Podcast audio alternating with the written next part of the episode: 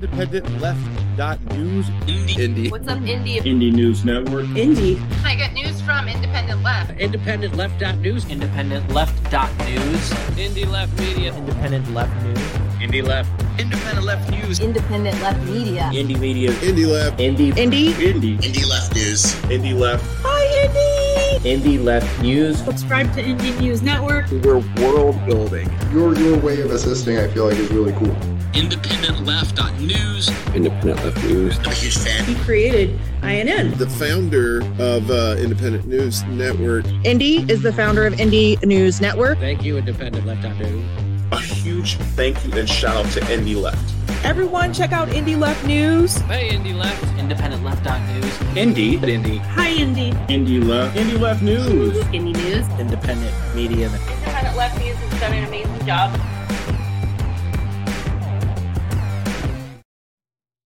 Well, hi everybody. Uh hey, it's Sunday night. It's Indy, and uh I got I got this guy sitting next to me. Um I see we got some fam already in here. Uh, hi everybody. Um it is Sunday night and it's how do we miss that? And I'm psyched. Uh I'm I'm excited to be here. I got some really killer stories to go through. Um and some interesting ones tonight. Uh uh how how you doing, dude? Hungry, huh? Doing all right. How are you? I'm I'm chilling. Uh, uh, so uh yeah, so we got fam here. We got Lula victory. Yes, congratulations to Lula and and to the party down there. Thank goodness. I guess uh, we we did not want to see Bolsonaro win win again, and uh, it was a razor thin margin. Apparently, I'm seeing like less than two percent difference between them. You know, fifty point eight seven to forty nine point one three or something like that. Gira, Anthony, Rick, Colin, Arifa San, Haiti. Yeah, so the uprising in Haiti and and the fact that that media just won't go. Unfortunately, we're not going to have a chance to get to that tonight. But but but again, uh, uh, prayers and shout out to everybody. Uh, uh, you know, in in Haiti and Obviously, that's- Colin plan to Wednesday. Oh, good, good. Well, yeah, that's right. We do. We've got a special guest uh, book for for INN News that that's going to cover it uh, with Colin, and I think he's going to cover it either way. So, good stuff. Uh, we are live over. Oh, oh, oh, you're going to drop the, Socialist the MMA. you were going to drop it. Drop it. Socialist MMA. Yeah, Is we already- Colin's in the chat. Uh, can I be uh, Indy? Can be me for Halloween already. pick. So Um, can I be me Mm-hmm. for Halloween? Um, well, it's kind of funny because if you knew who I was, I actually my fam I made the newspaper or like a local online thing. We all dressed up as as Grease, and and my daughters were like Sandy pre and before, and and, and post. You know the the transformation, and my son dressed up as Danny, and I dressed up as a Thunderbird, and my wife's a Pink Lady, and it was pretty funny, but. Uh, yeah, uh, Reef unfortunately is dressed as a show uh, producer, and I'm a hand on face man. that's right. I'm a hand on face man. and and and, what and- is it? The classic. and he's a Adam handsome and, and he's a handsome weed head. I, I guess that's that's his costume. On. But then again, I'm he food on faith head. that's his costume every day. Willie Bragg, welcome, welcome. Good talking to you last night. That was great conversation. Looking forward to uh, appearing, taking taking a, a a gander on your show and t- having a conversation with you about a bunch of different things. But tonight, uh, we've got a bunch of things to get to. I want to get to it. So, how do we miss that? Is a show podcast streaming live on Rokfin, YouTube, Twitch, Rumble, and we are on Rumble. How do we miss that? Has a Rumble channel rumble.com slash c slash how did we miss that you spell it all the way out we're also live on facebook twitter and we're on how do we miss that's twitter tonight as well twitter.com slash how do we miss that and you have to cut off the t and that's how do we miss that's twitter uh, we're also live on odysee and telegram we're on indie left news' tw- telegram sunday nights 10 o'clock eastern 7 p.m pacific available also on all the podcast platforms like spotify where we're now loading video podcasts um, co-hosted. Uh, I'm I'm Indy, as it says on the thing, but for the people on the podcast, I'm Indy. Hi, I'm founder and editor of Indie Left News and IndieMedia.today. That's our Substack. And I got this guy sitting next to me, Reef Breland.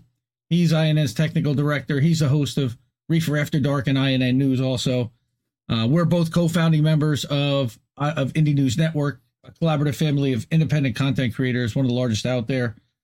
Love the fam. Shout out to indienews.network. Go follow all of our family and go check out all our channels there. And we're live on all the Indie News Network channels except for Rokfin. Figure we only need one Rokfin channel. We don't need a second one for that. Um. Okay. All the Independent News Network. Oh right, right. Yeah. Very yes. Thanks, Warren. um, shout out to Warren Extra Booyah. I'm sure he's in the chat if he's not already. Uh, also to Nikki Radical Leftist Agenda, to all of our patrons. Uh, again, uh, all the stories were included that we're going to cover tonight were included in IndependentLeft.news between Sunday and Friday. It's impossible to keep up with this fire hose of developing news all week long, and our ama- our amazing friends and partners in independent media doing amazing. I mean, there's so much to cover. They're hitting us from every angle. So we're just going to pull a few stories that I really didn't see anybody else talking about very much. Um, and again, I got to say a big thank you. We- We're nothing without the people that put this together. And that's Big Mad Crab, who helps us every week with our thumbnails and all of our creative and all of our art. And uh, and Greg, you're you're amazing. He also does music and a whole lot more. Um, Jimmy Sunderland at Image Productions at Jimmy Saves World. Check her out. Uh, thank you so much for that trailer. Again, every week it makes me smile. Phantomos Phanto cuts our our video our the clips every week. Thank you for that. Fred Edward, resident skeptic, Chris Gilman at the end. Uh, they're clutch over on the socials.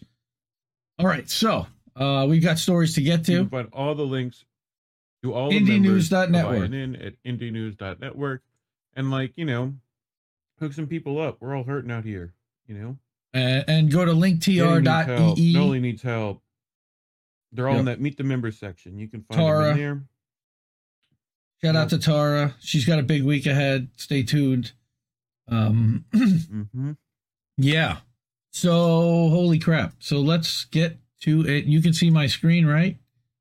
You should be able to. There. Hey, okay. So we're also, like I said, live on Rokfin. I can use the, I can put the Rokfin chat up. We're gonna turn it off because it's just me saying hi. But anyway, uh, rokfin.com slash ind left news. I'm gonna keep promoting and keep plugging and keep trying to drive you to different stuff all night because we're everywhere and people don't even realize that we're everywhere with different accounts and different presences all over. We're on Facebook and we're doing a whole lot of stuff over there. Instagram, even. Hi, everybody over on Instagram. We do do clips once in a while for Instagram. We, we try to We clip up the show. We do do. We put our clips over on Instagram. We put the clips on Facebook. We put the clips everywhere. And we we do have a clips channel. and That's over on the Rumble, rumble.com slash C slash how do we miss that? And now we are live streaming to that channel for the first time tonight. So, hi, Rumble. How do we miss that for the first time? Cool. All right. So we got some stories here tonight. Uh, first one, and they're kind of tied together, is Nord Stream and the turning off of Nord Stream and how badly Europe is screwed. Then we're going to talk about some labor and how much money they've got and countering the union busting. And then we're going to talk about uh, filming the fuzz, and that's a that's a fr- uh, a subject I know that's near and dear to our friend Noli's heart. And uh, this is going to be an interesting one. So uh, we've got Oz in the chat. Hey Oz, welcome, welcome. All right, Th- this is this is what's going on. They're screwed. So how? Europe self-destruction. Patrick Lawrence in an exclusive sheer, for ScheerPost. All right, and ScheerPost is one of the Indie Media Award honorees for being one of the top outlets. So definitely go and subscribe um, to their newsletter and support them with a donation if you can. Like if the stream, that's right. Make sure to share the link, like the stream, subscribe to our channel, all the platforms you listen. Like I said, we're everywhere. Thank you so much, Anthony, for reminding me of that. so Mhm. you've got everybody there at the lady. the opening of Nord Stream. This was back in 2011, and Dmitry Medvedev, Medvedev, who was the president of Russia at the time, We go back. yes. Go back. Why does that middle guy look like he's like? Hey, that guy like, looks that familiar. fi- no, other middle guy. Other middle guy. Middle of the thing. No, yeah. Why does he look like that? Why does he have that face? He's got like toothy grin. yes, mm. Toothy grin. Like yes. it's just like evil man grin. Like well, anyway, Sure. So, absolutely remarkable Western media's determination to ignore the recent Baltic Sea detonations, which knocked out the Nord Stream 1 and 2 pipelines. Again, this was from last week.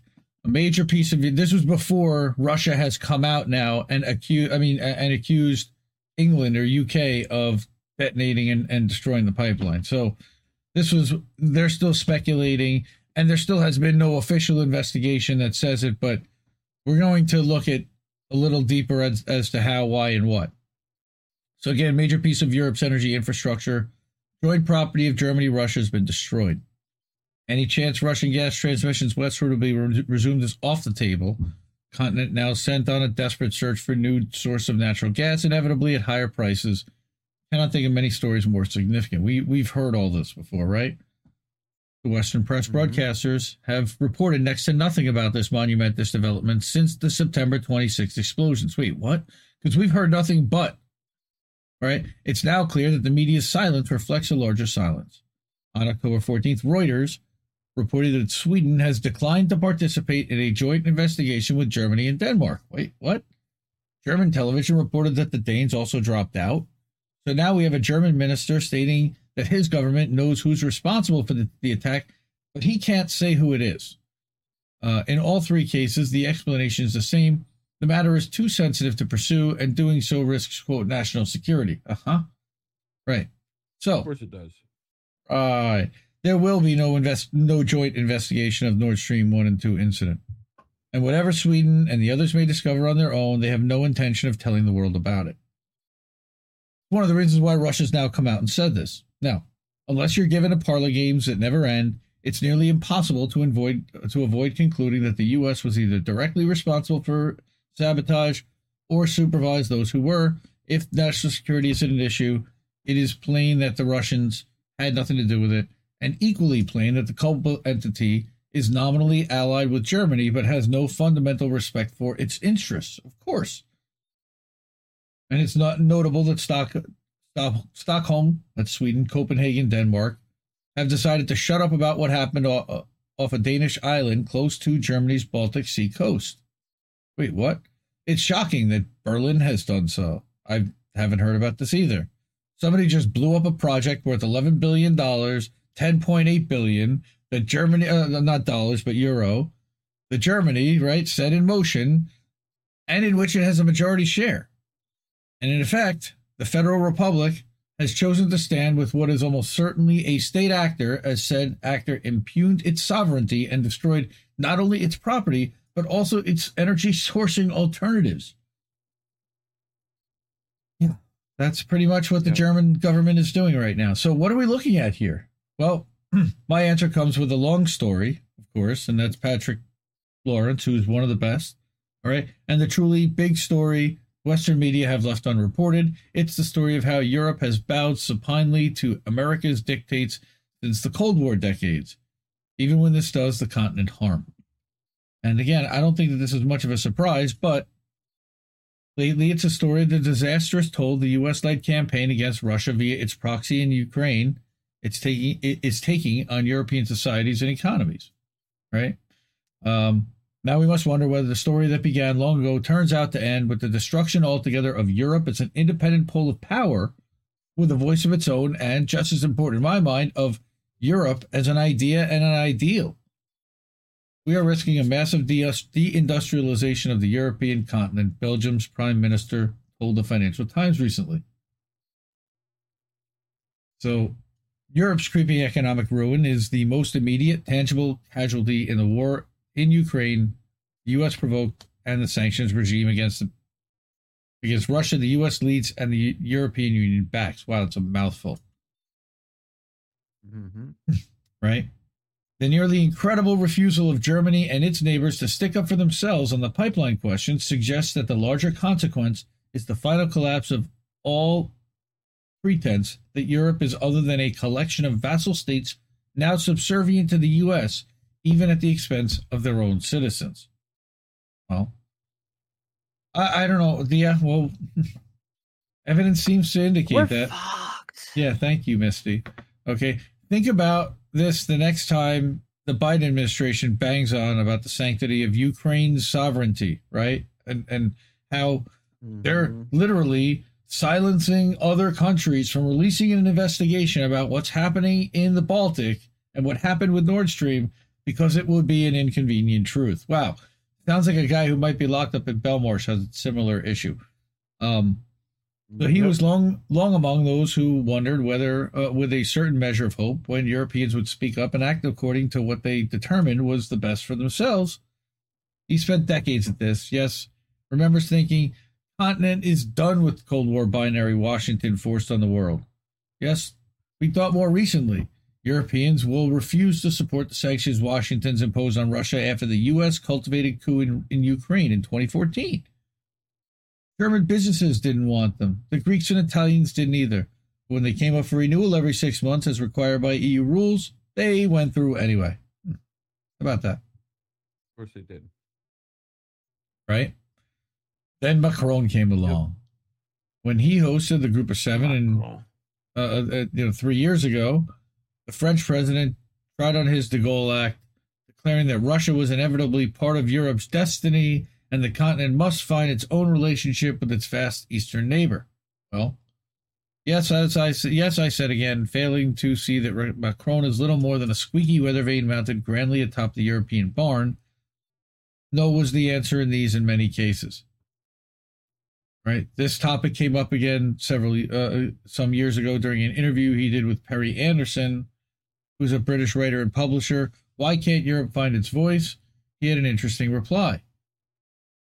The last generation of European leaders with any experience of acting independently of the U.S., Churchill, Anthony Eden, de Gaulle, et al., uh, etc., passed into history during the early part of the Cold War. He pointed out. Okay, so no generation since has any has experienced other than its dependents sheltering under the American security umbrella. They know nothing else. They have never spoken in voices of their own. And this is not to say that Europe has been entirely at ease. By the mid Cold War years, there were signs aplenty that Europeans were, were, were restive within the transatlantic relationship as Washington fashioned it. Right. De Gaulle, you know, withdrew French forces from NATO command in 63. That's, uh, I believe he's talking about in Vietnam. Three years later, he ordered NATO to close all its bases on French soil. All right. Uh, three more years after that, Germany premiered its Ostpolitik. Um, another year on, Willy Brandt became the first German chancellor to meet an East German, Willy Stoph. So it's not like they haven't like gone against the U.S.'s wishes before. Let us not forget what was going on in the streets. If you do not understand, uh, I, I don't know. I, I, I'm I'm terrible with French, but the the riots in 1968. Thank you. In Paris and everywhere, and I don't know, and and elsewhere in part a protest against the American imposed world order. You don't understand 1968. Okay, again, but Washington, flush with its post 1945 primacy in global affairs, had learned well by this time how to coerce its friends with a toothy American grin and whatever was required by way of money, bribes, fixed elections, political subterfuge, and all the rest. It had a nasty gift for force marching Europeans to keep them in line with the Cold War crusade, their barely submerged disquiet notwithstanding. Yep. So basically, they would coup leaders that were going against them, destabilize the country, mm-hmm. and put in a puppet dictator. Wow. Hmm. Where have I heard that before? So, unity. Right. Thanks, Richie. Were those of us so, so were those of us who wanted to see a freestanding Europe in its way a bridge between West and East so often disappointed? Um, and so came my question to Perry Anderson only a few years ago. How come this? Right. And here we are with methane bubbling up in the Baltic Sea from what the BBC reports to be a breach of 50 meters, 164 feet Nord Stream. Aha. Assuming American culpability of one or another kind in this crime, as I do not care for parley games, I make this assumption pending evidence, there's a straight line between Washington's capricious abuses of European sovereignty during the Cold War and the events of September 26th. A nation that licenses itself to intrude into Europe's affairs without more than murmured protests is a nation that will think little of wrecking an expensive piece of European infrastructure, especially when it has nothing to lose. And a continent that yeah. bowed down for decades during the Cold War is a continent that dares not say a word about it. So Europe's goose seems cooked on the energy side now.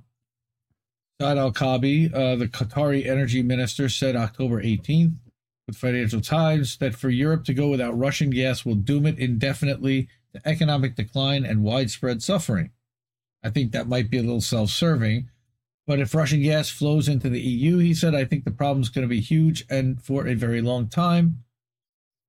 Um, if it does, or if it oh zero gas. I'm sorry. Yes, if zero Russian gas flows. So post Nord Stream Europe is now at the mercy of hard bargain contracts in the open market, where it will never match the price at which Russian gas would have flowed under the Baltic Sea to Germany. Or it can make agreements with Turkey, uh, as Erdogan arranges with Moscow for, to turn Turkey into a depot for Russian energy exports. Um, let's put it this way: you don't want to buy a used car from the Turkish president, never mind a multi-billion-dollar energy energy supply. Okay, um, yeah. Yeah. Erdogan's not a good dude. Uh-huh. All right, and leave it to the Americans. Macron, um, uh, Robert Robert Ab- uh, uh, who is vice chancellor and Abeck and and climate minister in the Scholz government, right? Uh, and other European leaders are already complaining that American natural gas, due to European arrive terminal, uh, to due to arrive at European terminals, is priced at four times higher than what it goes for in the U.S. market. Well, you have to ship it across the Atlantic Ocean, dude. Yeah, it costs money. It has been clear since the Nord Stream question broke out into the open during the Trump administration that capturing the European natural gas market from Russia was part of what drove Washington's vicious opposition to the completion of Nord Stream 2. We know this. I mean, look, Trump was a, was opposed to it when Merkel signed the deal with with Putin back at I think it was 2017 or 2018. I remember that vividly. I mean, this is not Yes, just sir. a Biden thing. I mean, both sides wanted to end this thing. So we have to think in terms, but we have to think in larger terms to explain so bold a move as the Baltic Sea detonations. What happened? There's another part of this story that extends that extends far back. As much as Washington feared the Russian bear, it fretted at least as much and possibly more about all those European impulses to achieve a stable settlement with the Sovs. Ostpolitik, which what was called convergence, a third way, and under such notions, you know, that's the true enemy was a threat greater than the Soviet Union. It was the gravitational pull of the Eurasian landmass and the perfectly logical thought that a sovereign Europe would find its destiny as its westernmost flank. Um, meaning that they'd stop doing business with us. Preventing this by whatever means has been a submerged feature of Washington's transatlantic policy for decades. This is why a gas pipeline took on so, so immense a significance for the U.S. and why whatever means just computed out to gross international crime and a full frontal attack on European interests. Right? it's pretty stunning. To turn the Yep. gaze forward. Well, it's Go ahead. go ahead. No, I was just going to keep reading, so go ahead. No, What- wait. You wait. go ahead. Uh, I was just saying, like, this is the um between that dirty bomb stuff that's been happening and like being claimed, and that what's happening in the Black Sea, right? With like what it, British led uh attacks on naval ships, like, Well, that's like except why that are we no. this close to like yeah Yeah. Yeah. Well, that supposedly no ships have been sunk. There was some kind of an attack on something, but there's they didn't get anything. And no, they're, they're, no, we were only kidding. It's nothing. We no do nothing. Where's the Uh, video? like- right. Yeah, but there was like drone stuff. Where's the Uh-huh. photography? Where's the footage? Um. Okay. Again, Yep. to turn the gaze forward, the most discouraging aspect of Nord Stream incident, is a tie between two grim realities. On the one hand, it seems clear now that the U.S. is emboldened to do anything it likes to the Europeans to preserve its power over them. And on the other, it seems just as clear that the Europeans will take it in the way of the Stockholm syndrome. Great. But this is Yeah. not the end of the story. Well, what a surprise. Patrick Lawrence is not known for writing short ones. I can't even speculate on whether or when Europe will produce a new generation of bolder leaders with thoughts of their own. This is the age of Liz Truss and Olaf Scholz. Now, of course, Truss resigned No, like days later, Not. right? Not Liz Truss. yep. Uh, but Rishi Sunak is no different, Um, right? But looking further out, I do not see that the U.S. can bring history's wheel to a screeching halt, even if it looks just as, as if it just did. Macron was for once right when he asserted that Russia's destiny was with Europe and Europe's in an interdependent relationship with it. This is history's longe- lingerie, right? Plain and simple. lingerie. Yeah, lingerie. It's the long game. All right. I've never heard any Uh-huh. simple nation stopping it for more than a short while. Right, It's it's the long relationship. Um. Yep. Hmm. So, who did done it? Right. So there, that's pretty accusatory, and that was like a few days ago. I think maybe a week ago. Again, it's come out in the last. That was eight days ago. This was also eight days ago. This is also looking at the deductively who had the most to gain. Ah, Oh, we knew it. I know that guy did it. We knew it. I know that guy did it. Yep. Um, Come on, come on, who Jimmy. did it? What Yep. the effing f? Yeah, we know. That, Are shout you out, kidding me? Shout out to Joe at, at STF. You shitlib too. Follow follow Joe. Um. Oh, bitches. Yep. Hi, Steph. Okay, so Ramesh Thakur from the Spectator AU, and I found this little piece uh, a couple days ago. I was having a Facebook argument with somebody, and they they were trying to insist that well because we didn't have exact evidence and they never did the investigation, and we now know that they will never do an, a joint investigation and why. Um, that well, it's all speculation and it's all Russian propaganda. Well, we're gonna look at you know Occam's razor. What is the simple and most obvious explanation? And we're gonna take a look at a couple different uh, breakdowns of that. Dave Burt, welcome on the Rokfin. What's up, man? Good to see you. Thank you for joining us over here, over on. How did we miss that? It's Sunday night. It is the end of October, and Reef is not dressed for Halloween. And of course, Indy put on a, a, a new outfit a couple weeks ago, and we're still trying that on. So that's my costume. Um, all right. So Moscow, of course, blames hostile actors for last month's underwater explosions that blew up the Nord Stream pipelines connecting it to Germany. We know this. Western mainstream media has mostly accepted Russia's culpability. Okay. Uh, however, Michael Fuller and David Rundell Note Newsweek, nearly 90% of the world isn't following us on Ukraine. Huh? Don't hold your breath for an impartial independent investigation with four plausible suspects in classic thriller style. It's worth looking at means, opportunity, and most revealingly, motive. Who done it? Yes, that's right. Colin Reef is dressed, dressed as a pothead, and he's good at it. And uh, he's he's extra smoky tonight. Um, by the way, if you go to Doctor Smoke, spooky red. Spooky. Ooh, almost orangey. Um, if you go to drsmokey.cloud, by the way, that'll actually take you to Reese Linktree. It's hilarious. I don't know if he even knew that. Nice. But anyway, D R S M O K E Y dot cloud. Uh, anyway, so the the sophisticated operation about Nord Stream, getting back to Nord Stream two, and not talking about Reef smoking weed. Um, sophisticated operation, of course, is was likely involving a well trained and equipped navy, special forces, technical planning, and specialist logistical support. Had to involve one or more state actors. All four potential suspects fit the bill. Any country with the means would have plenty of opportunity, but considering the location in waters around Poland, Denmark, and Sweden, it would be more challenging for Russia than the others to escape complete detection. Regarding motive, it's worth asking a favorite question in crime thrillers. Cui bono? Okay.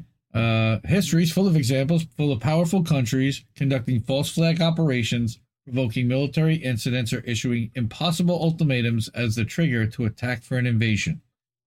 In the Mukden incident in 1931, Japanese troops bombed a railway under their own control as the pretext to invade Manchuria and establish the puppet state of Manchu- Manchukuo. Manchukuo. Um, go? Yep. In 1933, of course, the, the Nazis set fire to the Reichstag, and Hitler exploited that to rule under emergency powers until 1945. In 1938, Britain and France delayed a war by a year by appeasing Hitler's designs on Czechoslovakia in the infamous Munich Pact. We don't really hear about that much in school, I'll tell you right now. Um, in 1964, Mhm. two U.S. destroyers, of course, we know, were attacked off the U.S. Uh, off the coast of Vietnam. LBJ destri- describing it as an unprovoked, despite clandestine, this described it as unprovoked, despite clandestine U.S. activities in support of South Vietnamese sabotage inside North Vietnam. In bleh, inside North Vietnam, got Congress to pass the Tonkin Gulf Resolution that allowed a steady escalation of the Vietnam War. In 1999, again, NATO went to war against Serbia because President Milosevic rejected the Rambouillet ultimatum on Kosovo that dictated the terms of political settlement between the central and provincial governments. Again, we're going back again all these times and where we're breaking stuff and we're setting false flags. Again, in November 2002, Iraq agreed to comply unconditionally with UN Security Council Resolution 1441 that imposed tough inspections thwarted in their desire to provoke Saddam Hussein into defying the UN as the pretext to go to war. Tony Blair George Bush scrambled to fix intelligence around the, the decision to invade Iraq with as much illegality as Putin's invasion of Ukraine. Um, I mean, if you're going to say one is the same, one is the same. What they're talking there is yellow cake uranium, if I remember correctly. Um, so Russia has the least to gain and the most to lose from the act of sabotage that destroyed a lucrative export lifeline and its main source of leverage over Europe. So, why exactly? Yeah. In a tortured explanation, James Crisp in the UK Telegraph argues that blowing up the pipelines was a page ripped straight from Vladimir Putin's playbook of panic, escalation, and misdirection. What? Yeah, that will raise soaring gas prices and exacerbate the cost of living crisis in Europe. But Russia could fuck could have, you. Right. Thank you. Thank you, Jimmy. But Russia could have simply just turned off the valves without destroying a very expensive asset. Chris speculates further that the explosions could be a warning of what Russia could do to pipelines from Norway. Telegraph readers were not impressed. Oh. Right. David Anderson clarified Crisp's thesis with words worthy of Sir Humphrey Appleby. Putin may or may not have done something which doesn't appear to make any difference, but perhaps he's doing it because he may or may not be planning to do something in the future. Yep. That about sums it up. Dude, and then we've Sir got Humphrey Appleby seems like a My Little Pony like alt alt character. It probably that's, is. That's what it seems like. It probably is. You so know, it's like off-brand My Little Pony has has Sir Roger Appleby. So yeah. Ramesh Thakur is is praising here Tucker Carlson, Jeffrey Sachs, legend, and Joe Rogan, uh, who are among the few with the stature Joe and Hogan. courage, Joe Hogan, to discuss the possibility that the U.S. may itself have been behind the blast. Count Jimmy Dore and who are these people? Yeah. What? What? What? What? What? Who, who are these people? Uh, uh, Joe, what's up, Joe? Oh, sh- Joe, Joe, Joe Rogan. Joe Hogan. Oh man. Okay, Joe so Hogan. Victoria Nuland, of course, we know Yats is the guy. Uh, she's a senior diplomat, and I use the term loosely, you understand, of fuck the EU fame during Ukraine's political upheavals in 2014. Insisted on January 27th that if Russia invades Ukraine, Nord Stream 2 will not move forward.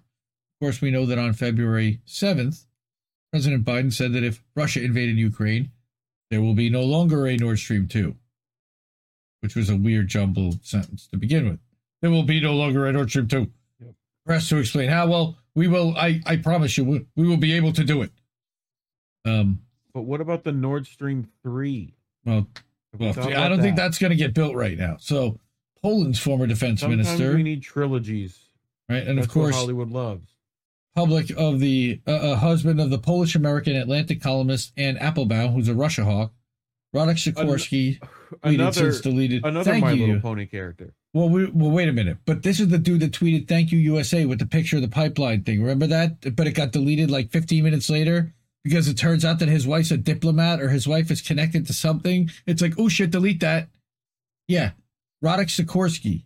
His wife is a columnist for The Atlantic. Right? Which, of course, Russia immediately noted and everybody noted. So, I, I okay, I, I must be a Russian asset. Ridiculous.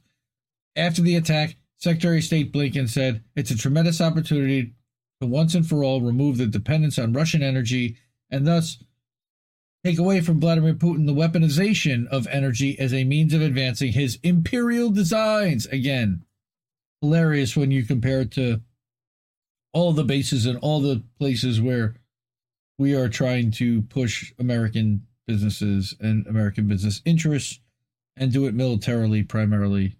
Just take a look at what's happening in Africa and, of course, Ukraine, where we destabilized their government in 2014, which Ramesh here had pointed out. So, um, this confirms that Nuland and Biden's earlier remarks reflected a deliberate strategy. Okay, Jonathan Cook, uh, he's another Indie Media Award honoree. He suggests that if Europe turns a blind eye to evidence of the U.S. role in the explosions, it would denote an acceptance of vassal status. But would the U.S. really attack a piece of joint Germany Russia infrastructure that is critical to Europe coping with an anticipated harsh winter in which people fear having to choose between heating and eating? Huh. Listen to this. It's more likely the U.S. approved the attack and helped with support and planning without direct participation, which aligns perfectly. Again, this was on October 22nd. This aligns perfectly with mm-hmm. what Russia is now speculating. Okay, and on on the 29th or on the 30th. So Poland has both commercial and historical reasons. Okay. The Nord Stream pipelines would reduce lucrative transit fees for gas shipments from Norway to Europe through Poland. It's been at the forefront of efforts to help Ukraine with all possible means and uncompromising in opposing any concessions to Moscow. Of course, they're full of Nazis too. Speaking of Kiev in August, President Duda called Duda uh, Duda called for the liquidation, the complete dismantling of Nord Stream 2. Yeah. Yet the notion that Poland would risk a grave rupture of relations with Germany seems a little far fetched. Ukraine, of course, had the least to lose and the most to gain from the explosions. It's a tit for tat response to Russian attacks on Ukraine's infrastructure. Uh, the victim of Russian aggression, already at war and determined to recapture lost territory on the battlefield or regain them through economic pressure, Ukraine is the least concerned with escalation that will entangle NATO and the U.S. directly. Actually, they want to very much entangle U.S. and NATO. Commercially, Nord Stream enables the supply of Russian gas without having to pass through Ukraine. A significant revenue loss and a, uh, a, a diminution. Uh, it should say diminution. It's missing an I of influence in Europe. Right. Geopolitically, the damage deprives Russia of a critical lever to blackmail Europe. Again, blackmail Europe. This is ridiculous. It's still coming from a Western source, so you have to look at the bias. Yeah, but he's getting it mostly right.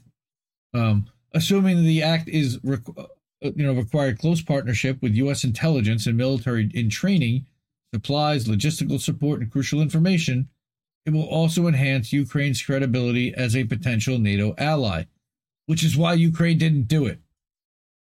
But meanwhile, Ukraine is not a NATO member, and therefore Russia has not still been directly attacked by NATO, an important firebreak against uncontrolled escalation through nuclear threshold. Except that we're already at the brink there, and I don't think that they really give a shit at this point.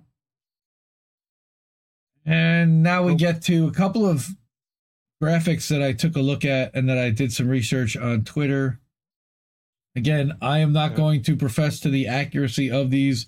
I'm going to say that logically, these look like they make a lot of sense. However, I'm not going, I'm not an underwater explosives expert. I don't profess to be. This is a graphic I found off of Twitter. You can see that at Chuck Farrer and, and Eric Eric Wyman, I don't even know who they are. However, you can clearly see here that one of the arguments that's yeah. coming from the liberals is that the Russians detonated this from the inside, that they sent a a, a, a motorized device, some kind of drone inside, and and exploded it from the inside to make it look like like somebody else did it. Except that when you take a look at exactly how it was done and the way the rupture happened and the way the explosion happened, you can see here that Yep. again, it's impossible to say that it happened from the inside. So that's first. with the interior liner like still pretty intact there too. Correct. Right. And the You and the steel peeled outward to perpendicular to blast waves again, which only would have happened from the outside, but would have gone a different direction from the inside you based also would have upon had Mhm. because that shape charge or whatever. Like you also have the power of water, which Yep. could easily cut through steel like that. So, especially if you give it a small fracture to go into, so you know those things will be like water razor blades, pretty much. yeah. Um, Okay, so so right, so you're you're looking at the gas flow coming this way, them setting off those charges. I don't know if, what the difference of the gas flow is. It's just understanding which way this came out. Um, so that was an interesting one I found. And then of course we have this one. This was not from Ramesh. Sorry, I didn't. I forgot to take that out from the slide. I found this one on Twitter. Who hates Russian pipelines? USA. Who tried to stop being built? Stop being built? USA. Who said they destroyed them? USA. Who benefits from their destruction? Us. Who destroyed them? We have no idea. oh, we have no idea. Blue Moon Red Wine. What's up, Lucy? How are you? INN fam, go check out her channel. Everyone go subscribe to Blue Moon Red Wine if you're not already. Okay, I'll wait. No, I'm kidding. I'm not going to wait. But go subscribe to her channel and come back. So, Mhm. actually, you can click on her name, I believe, in the YouTube chat and you can subscribe to her channel right that way. And then, of course, we have the most obvious Occam's Ra- Razor. And you can see that our friend Ruski Orkbot 3000 posted this one, right? The Russia invested billions into Nord Stream 1 and 2, then sailed undetected all the way to Poland, exactly where the U.S. Navy was testing under underwater drones days prior, and blew up their own pipeline. Yes, complete clown show. So that is our fun Nord Stream whodunit segment. Um, I think we cracked a case, but whether it was Ukraine or it was UK, again, I- I'm not really sure. I think that this guy does make a pretty decent case that Ukraine has the means, the desire, and the lack of fear about nuclear escalation because they're already attacking their own nuclear plants to try to get who knows what. Well, allegedly, allegedly, but that also seems to make sense. Allegedly. Allegedly. Mm. Mm. All right, we got a bunch of peeps here. All right, we got Warren in the chat. Extra booyah, booyah. And Lucy's here, like I said, Blue Moon Red Wine. We're carrying signs now. Giggity, she did. Uh, we we did. I did see a giggity from signs. What's up, Colin? We got Care Bear, Lazy Quackhole. Welcome. I saw Oz was in the chat before. If he's still listening, welcome Oz. Good to see you, and I'm sure it'll be Oz o'clock. Bop, ba, da, ba, bop, Oz o'clock.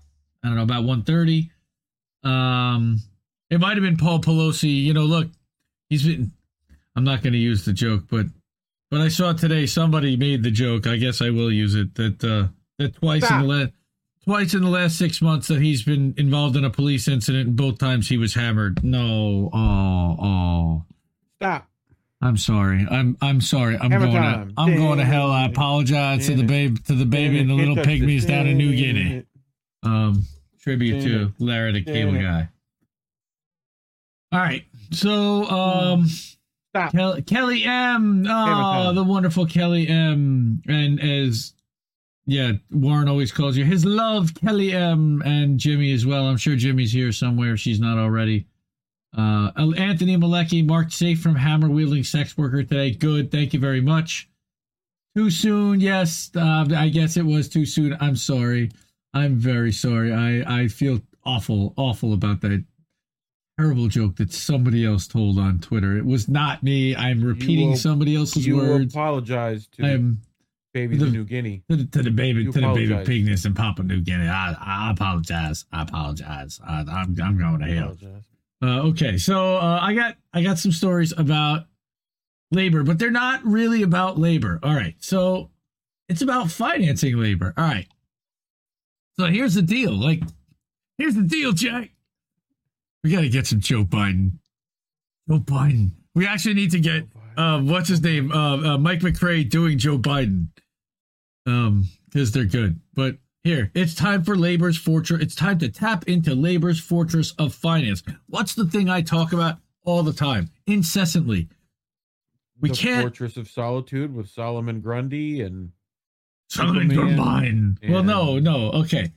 No, no, the fortress of finance. First of all, that we if you want to have a general strike, how are you going to make sure that these people can still eat and get paid and live? You need money. So, what are we talking about here? Well, unions Oh, like this says, well, God. no, Oh. no. This is not like, well, a little bit. A little bit. But not not really. So, despite the Just recent upsurge, Like, oh no, it's not. No, no, despite the recent upsurge in it it absolutely will be. But worker yes, militancy, union membership and density have been declining for decades. We know this. But a close look at labor's finances suggests that unions have the economic resources to potentially reverse this decline. Hmm, what do you mean? Standard explanations for labor's decline blame uh, blame are grossly unfair labor laws, full-scale corporate attack on organizing and collective bargaining, and economic trends, including the decline of manufacturing. Of course. But labor is not a passive bystander. Unions have the resources to deploy new organizing and growth. They have chosen to pursue a defensive financial strategy instead. Consider the NEA. Since 2010, its membership has declined by nearly 300,000, while its net assets have more than doubled. The UAW has seen member, membership drop by 20% since 2007, yet over the last three years, less than 10% of its budget was spent on organizing. 25 years ago, John Sweeney was elected to lead the AFL CIO after a vigorous debate about organizing strategy. Sweeney set out real organizing goals for the affiliate unions and proposed that they devote 30% of their budgets to organizing. Many of the affiliates rebelled, and the goal was quietly shelved. So today, Unite Here, and that's uh, Chris Bohner's uh, or Boehner's former union, Unite Here is one of the few unions that devotes significant resources to organizing, up to 50% of its budget, consistently running operating deficits, spending more than than its dues revenue. As a result, it was one of the fastest growing unions. Yes, well, thanks, Rich.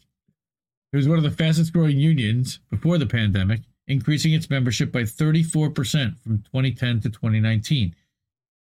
That's a huge increase in a time when most union membership had been declining substantially.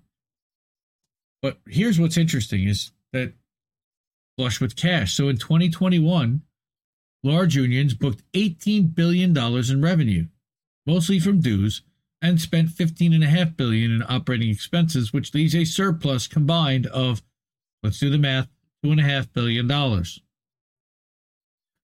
Though labor's revenues are far less than those of business associations, they're substantially bigger than those of environmental, human rights, and political organizations. Really? So, where did the numbers come from? The Labor Management Reporting and Disclosure Act requires unions to file financial reports every year. These reports are publicly available at the, the DOL website. So, this financial analysis used the form LM2, which is required for labor organizations with a quarter of a million dollars or more in total annual receipts.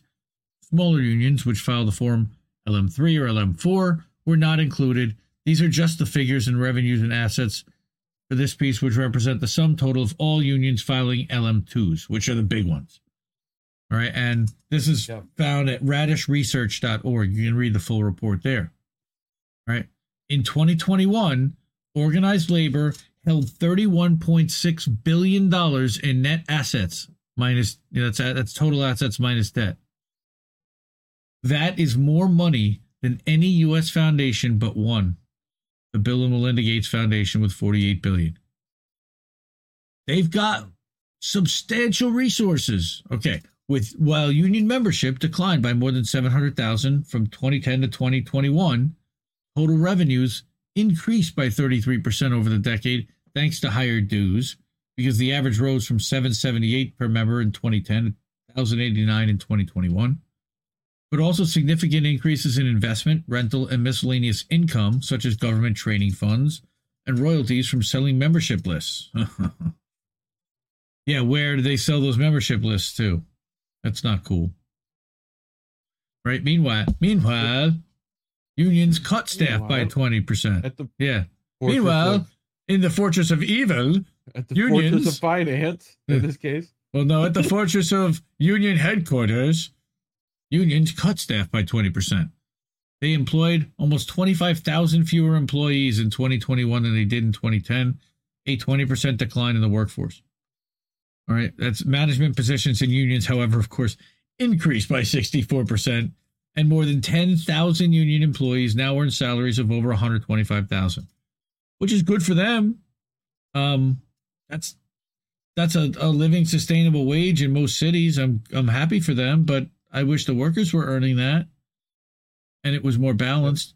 Unions also paid out an average of 78 million a year in strike benefits during this time, which is less than half of a percent of net assets or revenues in most years. Overall, union spending increased only 18% over the decade. That's crazy. They took in all this extra money. They put nothing towards strikes. They put nothing towards spending on the union. And as a result, unions generated large budget surpluses and their net assets more than doubled. If these trends continue, labor's assets could double again by 2031. So these figures suggest that labor had substantial assets available to deploy to new organizing and growth, but chose not to do so. I think we already kind of surmised that. Instead, Yeah. to the degree it's pursuing any conscious strategy, the labor movement has followed the one laid out in a 2013 article by union researcher Richard Yeselson, Fortress Unionism. Yes, uh, Yeselson, Yeselson, that's a, that's another mouthful, mouthful, argued that due, to the straitjacket of labor law and an un, uninterested working class, labor should not undertake lengthy and expensive campaigns to organize new sectors. Organizing workers takes too much time, he wrote, and it costs too much money, too much in money and staff resources to do so over that long period of time. He counseled that labor should work to buttress the areas in which it's already strong and defend the remaining high density regions, sectors, and companies. Yeah, but that leaves tons of workers in the cold and screwed over. So screw off. No. I say no. Meanwhile, unions should wait for the workers to say that they've had enough, at which point workers themselves would militantly signal that they want unions. Yeah, that's going to happen, as you can tell from what's happening at Amazon. It's long past time to adopt a dramatically different approach. We shouldn't let labor hide behind the, the idea that it doesn't have the resources to fund large scale organizing. It does. We should demand that our unions, from the local level to the AFL CIO headquarters, back to the current upsurge with a massive investment, uh, that they back the current upsurge with a massive investment of resources. Yes, training. Labor could theoretically afford to it. How about this? He's going to lay out, you know, again, we don't just complain here. We talk about solutions. What can we do with this money? Three and a half billion dollars. We can hire 20,000 new organizers. With union density hovering at 10% of the workforce, every established union has the, the opportunity to expand and organize within its industries, building upon its existing power. What else could they do? The real powers in the rank and filers who could lead organizing campaigns. Labor has the finances to recruit and train these worker leaders who are hungry to be part of a larger labor movement and organize their fellow workers. The problem there is that the the the labor leaders don't really want these worker leaders, you know, the the rank and filers to actually have power because it reduces the power of the labor leaders. But they could also boost the funding of worker centers and, and independent unions, increasing grants and contributions to a billion and a half. Currently, labor spends just 382 million on contributions and grants to outside groups, which is only 1.2% of the, of its net assets. That's a disgrace. In contrast, foundations must pay out 5% to maintain tax, tax exempt status. So they should at least be paying out 5%. so that's the logic of saying to go from 382 million to 1.5 billion, that's to go from 1.2% to 5%. That's just to keep up with tax exempt companies or tax exempt organizations. See, I knew Jimmy would be along. Hi, Jimmy. Many labor leaders would bristle at the comparison to uh, to, to f- foundations, right? Of course they would, since union assets belong to the members. Yes, true, but these assets are also the legacy of prior worker movements and struggles. And unions rarely win first contracts. Bristle. What? Okay, they cringe. What exactly is a bristle? Ugh, I, okay. I would say it's more a cringe. Many labor le- leaders would. Well, again, I don't want to change Chris's words here, but I would I would say that it's cringe. They would cringe at the comparison to, to foundations, or they'd get angry, or they would get a little bit upset, or or sandy or salty. All right, since union assets you again become like porcupines. Got it. Oh, I, I could I could go out and become and, and be a thesaurus, but yes. uh, unions are rarely again win first contracts without support from other unions and social justice movements. So, paying out a, as a foundation type of thing, again, unions should even probably get tax exempt status. I'd I'd be okay with that more than churches. They at least support workers. Sure. The tens of millions of unorganized workers have no legal claim on labor's assets, but perhaps they have a moral claim. All right. Radically, inc- they could also radically increase strike activity, spending a billion dollars a year on strike benefits, which would be more than 10 times what unions currently spend. Could you imagine if they dumped a billion dollars into strike funds? This is what I've been talking about. This is where we need the money right? They could also capitalize a new three billion dollars. Right. They could also capitalize a new three billion dollar entity or entities that could engage in riskier civil disobedience activities like illegal strikes, secondary boycotts, or defiance of restrictive court injunctions on picketing and protest. That's a little riskier, um, considering that they've only that they're only sitting on three and some odd billion in change. Um, no, 31 billion. So this is just of the 31 billion that they're sitting on. Historically, illegal attacks have been crucial to labor's growth. So why would we do that? But these days, unions shy away from such activities because they risk financial liability that could put labor's assets in jeopardy. Mm-hmm. So set up shadow organizations. Right. That's why labor could, as Joe Burns proposed in reviving the strike, spin off organizations that engage in more militant activities turning on its head the corporate tactic of double breasting, where a union employer sets up a parallel company to run non union. Mm-hmm. Imagine that these new entities committed financial assistance to workers and unions defying public employee strike bans, disobeying injunctions against picketing, or violating no strike agreements in the private sector. I don't think that you're against this article necessarily. See, this is what I'm saying, bro. All right. With more strikes in the organized sectors of the economy, the landscape might start looking like the 1930s when union membership dramatically increased. So, why isn't this happening? What's holding us back from adopting a more offensive posture? Well, financial inertia. Even as membership declines, labor as a whole has been able to run large budget surpluses and we know nearly double its net financial assets. Labor law reform and large scale organizing do not seem to be necessary for labor's economic viability, at least in the short term. It's straight up greed. A more aggressive approach might break the decades long organizing stalemate in the U.S., but also subject the labor movement to significantly higher financial risk. Another challenge is that the resources of labor are dispersed among more than 10,000 entities grouped into more than 100 union affiliations. How do you get to all of them? But even if a fraction, but if even a fraction of these unions meaningfully increase their spending and deployment of assets, as the CIO, the Con- Congress of Industrial Organizations, did in the 1930s, it could substantively, substantively affect the landscape. Now, again, shout out to Shadowban Refugee, who, of course, would say, Yes, totally agree. And he would say, he'd yell Taft Hartley, and he'd be like, This is ridiculous. And why are we even talking about this? I love you, man. The alternative, to keep waiting for labor law reform, is unacceptable. And I think he'd agree with that, and I do too. In 2010, labor seemed poised to win the Employee Free Choice Act, only to be thwarted by moderate Democrats and the filibuster. Okay, so we know that was conservative right wing Democrats. Today, the PRO Act seems headed to, to defeat by the same forces. But even if it wasn't, we know that that's also not necessarily a uh, a, a pro labor.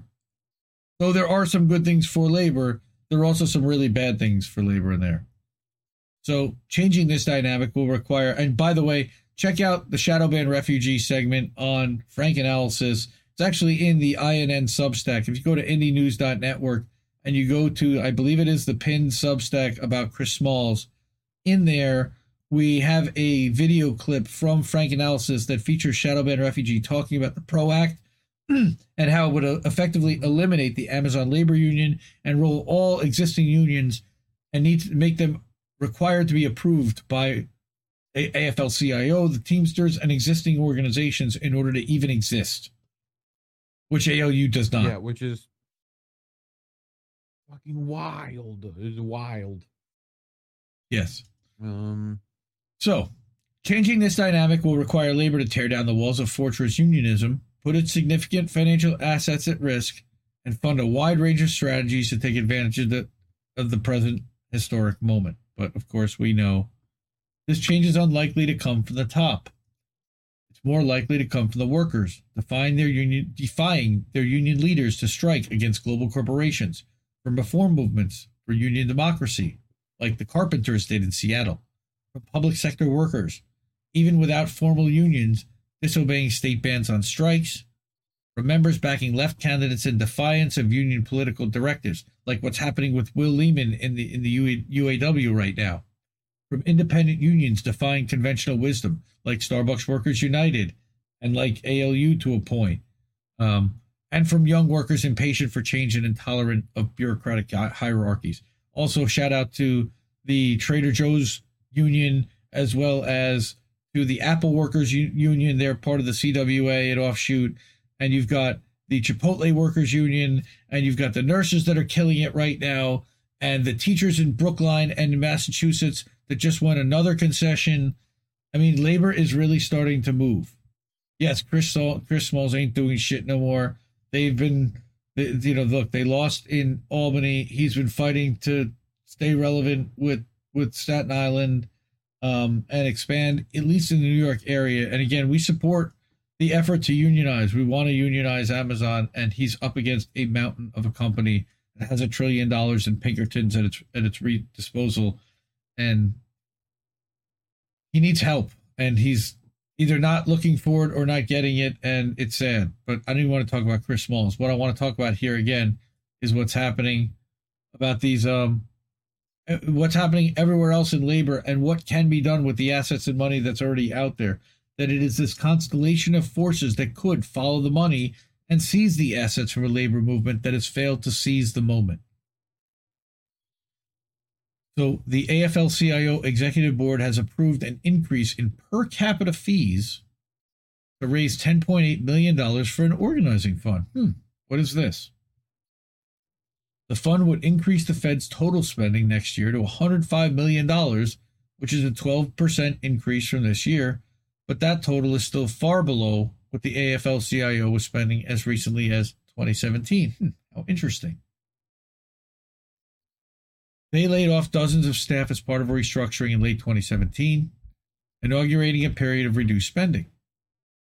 A leaked budget for 2018 19 showed that the Federation was spending less than 10% on organizing. And that's, of course, our friend Hamilton Nolan over at uh, in these times reported down from 30% a decade earlier. So, what's going to happen to organizing when you spend 66% less? Even the new $10.8 million organizing fund is far less than the Federation spends on politics. Nevertheless, it's mildly encouraging that the AFL CIO is increasing spending. I think they kind of have to. And if all labor is fo- just followed its lead and increased spending by an organize uh, on organizing by 12%, we'd be talking about almost $2 billion in new spending. Now, that could be something. That would be something. Yeah, it's a little hopeful. And again, he is an activist who's worked with Unite Here, AFL CIO, Teamsters. He's worked with all the different unions. Again, this guy is an organizing maven. And he's followed the money and he knows that the money is there. Um, radishresearch.org. Shout out. That's some badass stuff right there.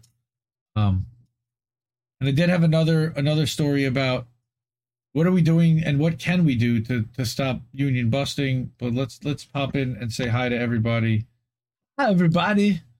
All right, that's my better Harry Caray tonight. So we've got we've got Gira, we got Les Bone, Luis is in the house. What's up? Anthony and Signs. And what's Anthony's out on the road. We got Yippers here. Hi Yipper and Jimmy. Um who's who's got to burn it? What what's going on? I don't know. I'm I can't follow the chat. I'm going too far back. I just want to say hi to everybody. Um happy Halloween. I think we're getting close. We're within uh, about a half hour. An hour? An hour. Within an hour. Yes. Uh, I know how to count. We can do math. We're, we have fun here. Okay. So this is um one of the last stories. I have two stories. So counter union busting. This is a quick one. How to win NLRB cases against union busters. That sounds interesting. And again, this comes from Labor Notes, also Phil Cohen. All right. Um, every labor dispute is a battle between hope and fear, is what he writes. And this is an interesting little cartoon that he includes. As big brands like Amazon, Starbucks, Chipotle lash back at worker organizing, union busting is getting long overdue exposure in the press. But while these stories graphically depict the problem, they don't offer any solutions. We talk about that a lot. Though many of the common tactics of union busting are illegal, there are only insignificant penalties that fail to discourage its lucrative practice. This is the only area of law where attorneys can advise clients to commit perjury in federal court without fear of disbarment or even censure. A union leader who understands leverage and human nature, though, can unmask their deception. I love seeing that, exposing corporate lies. Can I frame that? Right? Union busting on a plant wide scale usually takes place under three circumstances organizing drives, first contract negotiations, and attempts to decertify an existing local. We've seen all three of these things with ALU. The NLRB is a law enforcement agency connect, created by Congress and Pre- President FDR in 1935 to protect the rights of workers to form unions and engage in union activity. It violates federal law for employers to interfere with those rights spelled out in the NL uh, National Labor Relations Act.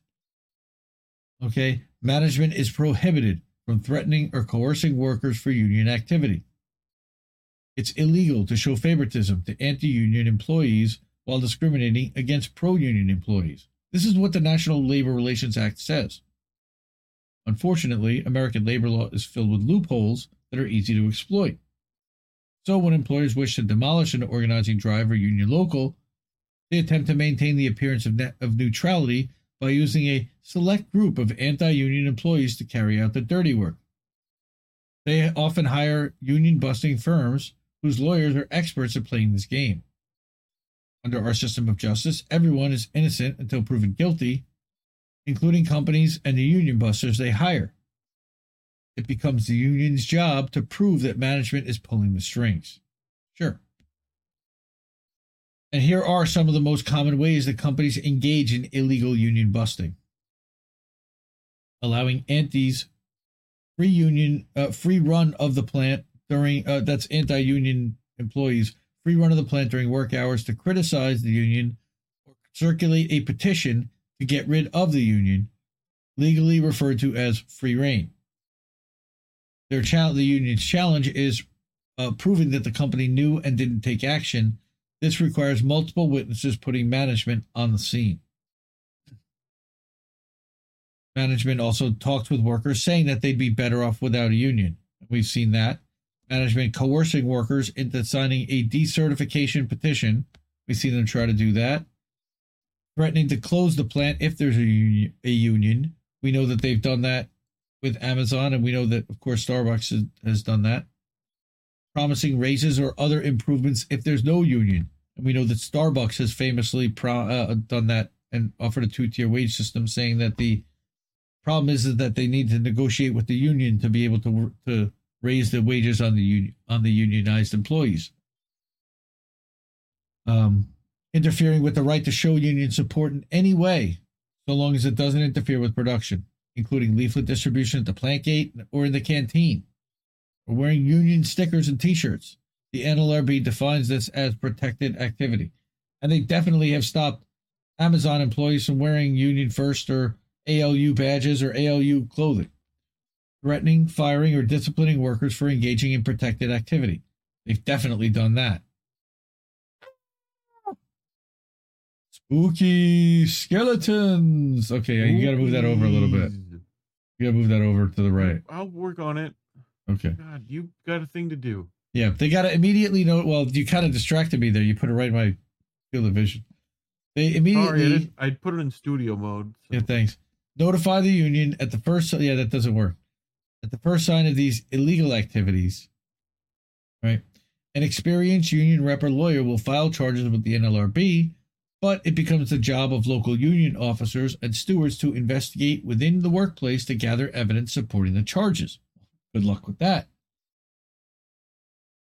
But when they're conducting an investigation, they should be considered covert operations.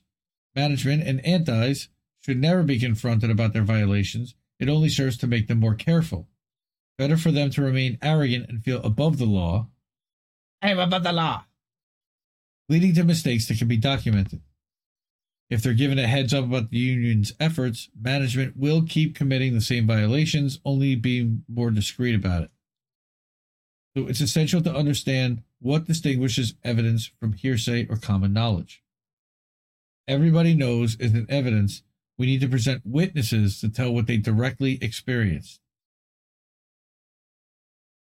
Somebody told me is an evidence. It's hearsay. We need witnesses who personally saw or heard something illegal and will testify to it under oath. There are two types of, of evidence cumulative and corroborative. It's best to have both. Cumulative is many people testifying about the same type of violation. Corroborative is the most powerful, several people testifying about the same uh, incident, obviously. This is where the magical blend of organizing and legal tactics comes into play. Many potential witnesses will be frightened. That's the whole point of company tactics. Management targets people they consider weak links, but some end up feeling shamed and angry instead. First step is convincing each witness to meet privately with the union rep or lawyer. If their information is good, the union will then have to persu- persuade the witness to provide a sworn affidavit to an NLRB agent. All the legal knowledge in the world is useless if one doesn't know how to talk to people and gain their trust. Yes. And witnesses have rights. Yep. So during this process, it's important to explain the protections granted by the NLRB to workers who testify. Affidavits are confidential. Agents are prohibited from revealing the identity of witnesses to management. They cannot be found out. I rat it out.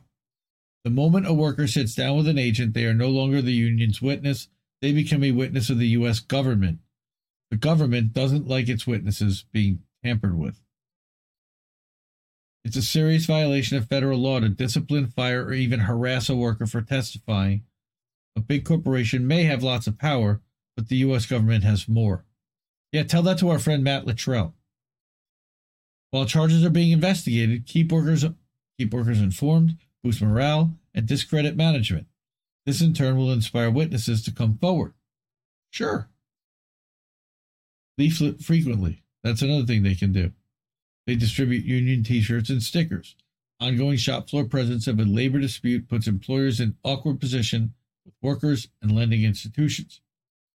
The best way to keep people involved in a long term campaign is to make it fun and entertaining. Humor is a powerful weapon. Poke fun at management in leaflets and cut the antis down to size. The antis being the anti union workers that are siding with management, meaning what we also call them bootlickers. Right. In situations where a union has been certified but is without a contract, another important aspect of employer violations kicks in unilateral changes. And you know what? I, I do know there are situations and people that don't think that the that being part of a union is what's best for them, their situation, their workplace, etc. And I respect that. I did not mean to poke fun by calling you all bootlickers. That's not that's not my intent. Yes, you I'm did. talk- no, I'm Yes, talking about did. I'm talking about the people who rat Yes, out. he did. I'm talking about the narcs who rat out the union, the, the, the organizing employees. That's different, right? If you're gonna now, if you're one of Uh-huh. those, fuck you. I got no problem saying that. Yeah. But in situations where, where. Yeah, where, well, not just scabs. No, scabs are brought in to, to cross a picket line. I'm talking about current employees that are that are ratting on their their fellow employees that are trying to organize to management so that management can start to screw with, penalize, retaliate against, or fire the people that are doing that. Okay. In situations where a union has been certified but is without a contract, like in the case of um, Amazon is about to be by NLRB, another important aspect of employer violations kicks in unilateral changes. Under a contract, terms and conditions have been negotiated, including areas where the company can make routine changes. Without a contract, on the other hand, management remains frozen in the status quo. Every minor job change, temporary layoff, reduction in hours, etc., must be negotiated. Starbucks is currently ignoring that order. Employers, like he says, pay little attention to this, document each instance, as often it leads to major payback awards. One of the most fulfilling days of my career took place in the conference room of a textile mill in 1996 after an illegal decertification was shot down by the board. Management wasn't present as I handed out checks totaling more than $50,000 to workers who had been affected by unilateral changes over a three year period when the employer refused to bargain. Ow. It is a kiddie, a spooky kiddie. So, presenting a good case backed by solid evidence isn't even enough. Most board agents are decent people who understand what's really taking place, but they're overworked, underpaid government employees who may take shortcuts and overlook some of the most important aspects of a charge. The NLRB needs to see the evidence through the union's eyes, and that requires knowing how to play the inside game. The union rep or attorney who filed the charges must meet regularly with the lead agent, follow up with briefs and position papers, and understand what's appropriate to go over the investigator when it's appropriate to go over the investigator's head to the U.S. attorney supervising the case or the board's regional director. You have to really fine line to walk. Now, if the What about the union win its case, regional director? right? The sub-regional managing, yeah, okay. yeah, So- yeah. Yes, the the the the steam pipe distribution truncation uh, a venue manager. So, if the union wins its case, when federal agents and attorneys feel the union has met its burden of proof, they issue a complaint against the company. It's the equivalent of indictment in a criminal case and will overturn any election tainted by management involvement. Okay, this is what happened in Bessemer, where they had to do a revote. Workers fired illegally will be reinstated with back pay, as happened with the Memphis Seven over at Starbucks. Uh, employers can appeal this in a process that takes a couple of years. But if the if the union has a strong enough case, the employer will often make a business decision to cut its losses and negotiate. This usually happens when decertification attempts fail. Sometimes it happens during first contract campaigns too. Uh, Phil Cohen experienced this outcome at major corporations trying to decertify a local such as Mohawk Industries and Kmart and during a first contract negotiations at a certain mattress manufacturer. However, large companies that are being newly organized tend to milk the appeal process for all it's worth while committing new violations. Welcome to Amazon. This is where I hear what Amazon is doing. Don't buy into their efforts to break your spirit. Board charges give you a foundation for press coverage to, and to portray self righteous management as the outlaws they are. Combine this with a solid organizing strategy, and there may come a tipping point when management realizes the ongoing campaign is hurting profits. Of course, it is. It's not only hurting profits, it's hurting their employees. Every labor dispute, every labor dispute is a battle between hope and fear. Unions are at best, at their best, when we hope when when we help people. Let me start that over. Unions are at their best when we help people find the courage to become their brothers and sisters keepers. Union busters think they know human nature, but in fact, they understand only weakness and how to exploit them. They always underestimate what can't be accomplished by a group of workers whose higher instincts have been inspired. Never underestimate that a small group of people can change the world. And why would you say that? Because it's the only thing that ever has. And I hate to quote the shit livery of Aaron Sorkin and the West Wing, but that is one of my favorite scenes. And then the cheesy God bless America. Fuck you, Bradley Whitford, for that nonsense. But that's a great scene. Cheese ball at the end, but really good. Um, Bill Cohen, who is this guy? Yeah, he's also pretty pretty big. Uh, he's been 30 years in the field in defeating professional union busters, so he speaks from experience on how to actually win. Ookie, you're Ookie. Actually, actually, according to this, you're Ookie. Ookie. Well, you know, whatever. Now, now you're Pookie. Well, um, you're New Jack. What up, Pookie? All right. So I got one more story, and this one is a really cool one. And I get, like I said, I think this one's actually going to have some dis- spur some discussion, um, and it's not going to take that long. Right. So, uh, Lisa Catlett, good to see you. Uh, yes, ninety-two minutes. Really? Has it been that long? No, it's not ninety-two. It's only about eighty-two. We started about ten minutes in, twelve minutes in. So you can go back to about 12 minutes if you want to start start over, or you can start at 12 minutes when we're done. But yes, class traders. Um, all right. Last story: live streaming traffic stops. Film the fuzz. What? Yeah. So. What? The right to live stream traffic stops debated at Fourth Circuit. And again, this is a federal court. This is Courthouse News Service, who I used to use a whole lot more. But then they started referencing the AP a whole lot. And I noticed a lot of shit livery, as well as a lot of championing of State Department narratives with regard to Russia Ukraine. Hmm. However, this one was interesting. A shouting match erupted between a judge and an attorney at a hearing over whether passengers in cars pulled over by police can broadcast their encounters with officers. What do you guys think about that?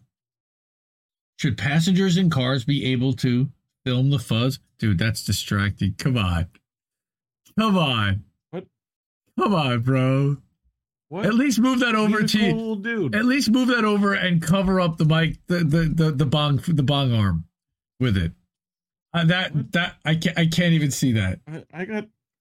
bro. I'm working on it. You're killing me over here. What are you doing? Are we telling stories and playing games over here?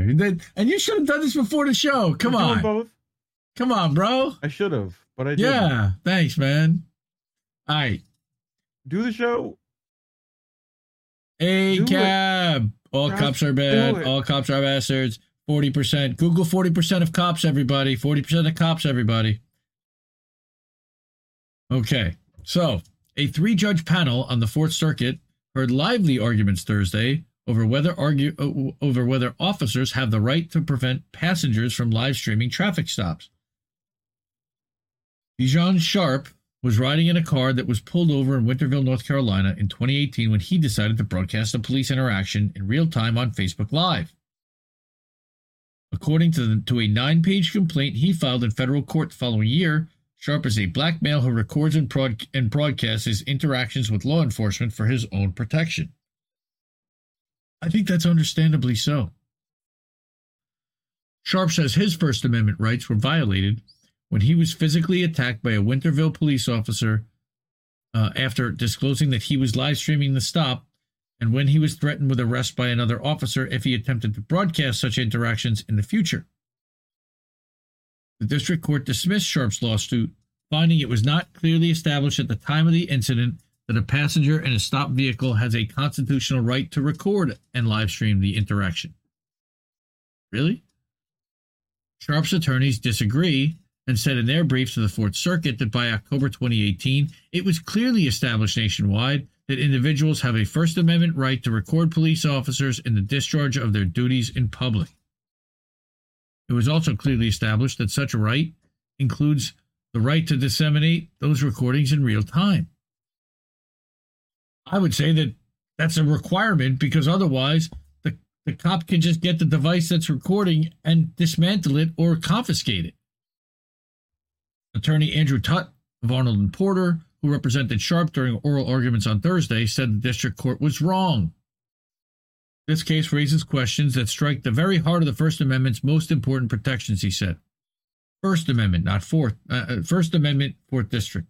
Tutt began to tell the three judge panel from the Fourth, Cir- Fourth Circuit that the right to film police officers in public is a clearly established First Amendment right, but he was hastily interrupted by U.S. Circuit Judge Paul Niemeyer, uh, a George H.W. Bush appointee. What? Why?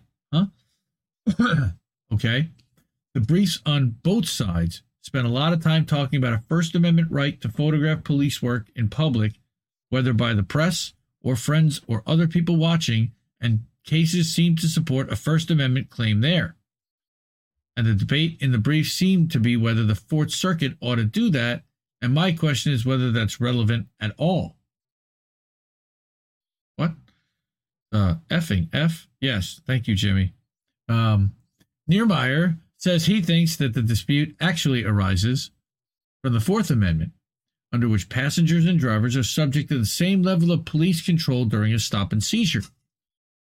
The difference here, he responded, is that Sharpe was merely broadcasting passively. Right. So the officers had no specific or articulable reason to demand that the passenger stop broadcasting, and there was no governmental interest in doing so. Unless he planned to do something illegal, why would it be a problem if they're f- filming him? Interrupting Tutt right. several times to reformulate his question, Niemeyer asked, What rights does an officer have to maintain control of the circumstances during a traffic stop? Well, okay, licking the boots of the cops. Niemeyer's line of questioning devolved into a period of the judge and attorney talking over each other in increasingly irritated tones until the voice of U.S. District uh, U.S. Circuit Judge Julius Richardson cut through the noise. Quote, I think he's trying to ask you a question, Richardson, a Trump appointee told the attorney. He sternly added, I'm not sure why you're so excited right now, but I think you want to try to answer his question and not talk over him. Bootlicking fucking cop defenders. An apology from Tutt followed a brief stunned silence from the courtroom. Yeah, they can't believe it either. What are these dudes doing? Niemeyer asked how limiting passenger live streaming might benefit the safety of officers, but continued to interrupt the attorney until his time was up. They ran the clock out on him. Quote, as I think your honors have recognized through questioning, this is not a case about whether this is a, there is a general right to record police officers in their public duties, Okay, and that's the one who represented the the cops during the hearing. He added that this is simply not before the court. What is before the court is the right of a passenger in a seized vehicle in a lawfully stopped traffic stop to live stream the encounter from within the vehicle. It's a seized vehicle when it's pulled over. I don't know if it's necessarily seized until they actually take some type of possession when of it's it. pulled over, yeah. That's right. You have to like then be detained and like Right. He Yeah. said that in in this case there actually is an intersection of the First and Fourth Amendments. Again, that's why I think this is a fascinating story to talk about because this is open ended as to interpretation. Hmm. All right. Now we've got Axel Strike Zero saying broadcasting isn't changing the circumstances of the traffic stop unless the cop is trying to do something illegal, which is exactly my contention. Why do you care unless you're doing something wrong? All right, because the possibility is there that, that it can film you doing something wrong and then indict you, well, incriminate you, well, then don't do something wrong. U.S. District Judge Michael Michael uh, Nachmanoff, an, an appointee of Biden, sitting by designation from the Eastern District of Virginia, asked Hartzog whether every traffic stop can become one in which the individuals are asked to get out of their car. Quote, I think the general case law is in this, Your Honor, is that the inherent dangerousness of traffic stops is long recognized by the Supreme Court, not based on the fact that, well, this is just a minor traffic stop, but based on the potential for the traffic stop to turn into a more serious, potentially deadly, violent encounter, he responded. More cop bootlicking. Nachmanoff pressed, so the mother of five small children is pulled over for running through the stop sign, can be viewed as potentially dangerous, and asked to be stepped out of the car and frisked because she might be armed? Well, yeah, This might be. Might be. might be. The attorney responded, Well, it's a matter of reasonableness, and proceeded to defend the position that this is a Fourth Amendment and not a First Amendment case.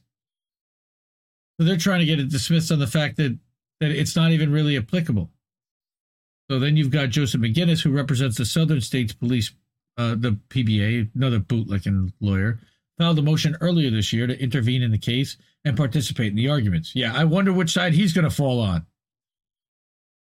Quote, officers have legal hmm. duties, responsibilities, and protocols to follow.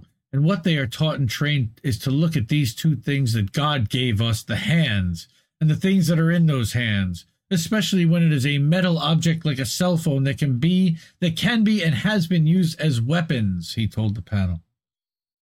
So now a cell phone is a weapon. yeah. When it films you actually doing something illegal, it certainly counts as a weapon against you being a cop anymore. However, this group argues that recording should be allowed as long as it's not live broadcasting. Again, so that they can then take the device and stomp it. They cited concerns that a live streamer might call local gang members to come attack officers on the scene. That's a valid point. Okay, yes, but how often is that going to happen versus filming dirty cops and exposing them for what they're doing, which is happening more often? Have a good night, Garrett. Good to see you. Uh, purpose of live streaming a stop is to hold everyone at the scene accountable, he said during a rebuttal. He explained that Sharpe's interest when it comes to live streaming is both fear and actually deterring wrongdoing by the officers. Yes, they're supposed to be afraid to do something wrong because they're on camera. And usually they turn off their body camera, they somehow aren't working. It helps point. to allay that anxiety that individuals feel when they are at a traffic stop with police officers and they don't know what these what those officers are going to do. There are people who fear the police. It's just an unfortunate fact. The judges did not indicate when a decision will be made. So- Uh, hopefully never. I'm sure is what the judges are hoping. Um, that's what I got. That was 90 minutes of stories. We can clip those up. That wasn't too bad. That was our vegetables for the week.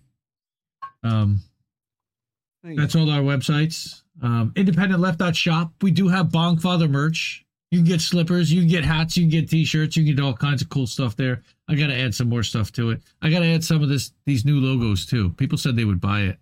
Uh, there's also INN merch, which you can get at indienews.network. Uh, somewhere. Is that on there somewhere? indienews.network? I guess it's not. Oh, that's weird. I got the INN member in the middle. Um, so check out, I there's there's the link, indienews.network. Somewhere. It's coming up soon. Somewhere. Um, IndieLeft.com, IndieLeft.news.media is where all the link trees are. IndieMedia.today is our Substack. Okay, and then you have the longer names.shop and IndieMediaToday.com. Also, we do own IndieMediaToday.com. We did buy .com. And by the way, everybody go check out Tara Reade Podcast, R E A D E podcast.com. That's a new link to her link tree. Direct link there. And it's a whole lot easier than going to linktr.ee, blah, blah, blah, blah, blah, blah. Just go to tarareadepodcast.com. Whole lot easier. So, um, oh, that's awesome. Axel, that's great. Great to hear about you guys who do dissidents. Um, thank you so much. I really appreciate that. Those guys are great also. Keaton and Russ are, are good dudes liking their show. Somebody calls them the new Vanguard, but uh, I would I would say that they'd be insulted by that, and I and I I would say that they're they're substantially uh, better, but they're they take a similar track. They're crapping on TYT. They're I, I, I like their content, and Keaton's fun, and I've been talking with these guys, and uh, Keaton's to come on INN News the day after Election Day with with Reef and Collins, so that's to be a lot of fun. Uh, okay, so hey, oh, holy moly, look at Reef. Reef's got a whole thing going on over here. You realize that you're about to do boats, and you got to turn all those off, right? I don't need to turn all of them off. Oh, right, you're just going to be down in the corner, right? Down on the corner. Yep. Out in the street. Axel Ed. Yes, we got Axel Ed. We got everybody's in here. 22 watching live. Plus, we got people on the Rokfin. We are live on two different Rumble channels. We're live on two different Odysee channels. We're live on Telegram. We're live on Substack. We're live on IndieLeft.news. You can actually go and we are live streaming, self hosted. Screw the algorithms. Screw all the other platforms. Go right to our website and you can watch us live right there. And you can watch Reef do boats. And by the way, this is the only place on the live streams you can watch boats. We don't clip boats. Uh, you can go back and watch the live stream replays, but you have to watch the live streams in order to get uh, in order to get boats. Yeah, so that's our that's our how did we miss that for tonight? Nice screenshot, whatever that was. We're screen capping. Yep. Um. Mm-hmm. So, yeah, when you realize how the how how thick the propaganda is, it really is mind blowing. Totally agree with you there, Warren. Uh, shout out to Uncle Warren. Go follow Extra Booyah over on Rokfin, over on Rumble, over on everywhere. Shout out to Extra Booyah. He's over on INN. Go to indienews.network. You'll be able to find his links too. Um, all right, man. We're out. We're out. We're, we're, we're two and a half hours already. Uh, I'm I'm just gonna bail. Uh, we got some crazy stuff coming up this week. Follow indienews.network. Uh, go to YouTube channel rokfin.com slash inn. You'll see the clips this week put out. Thanks to Fanto for for getting us those. Shout out to again Big Mad Crab for all the thumbnails that we put out tonight, and uh, and and again for this kick-ass outro song that we're gonna do. So before that, I'm gonna say question, keep questioning everybody's motivations, and have a good night, everybody. Where are you? Good night. What? What? Oh, yeah. There's a. keep listening to what little birds have to tell you. Good night, friends.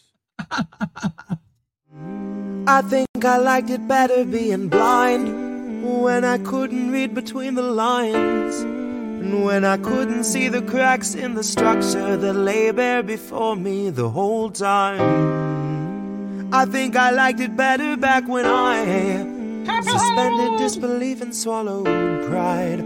I thought I knew the difference in the red from the blue, but they both bleed us so dry. They both bleed us so dry. My favorite songs don't hit the same way. I get to the end of a four minute track and I'm only looking back thinking, what did they actually say? So I try to.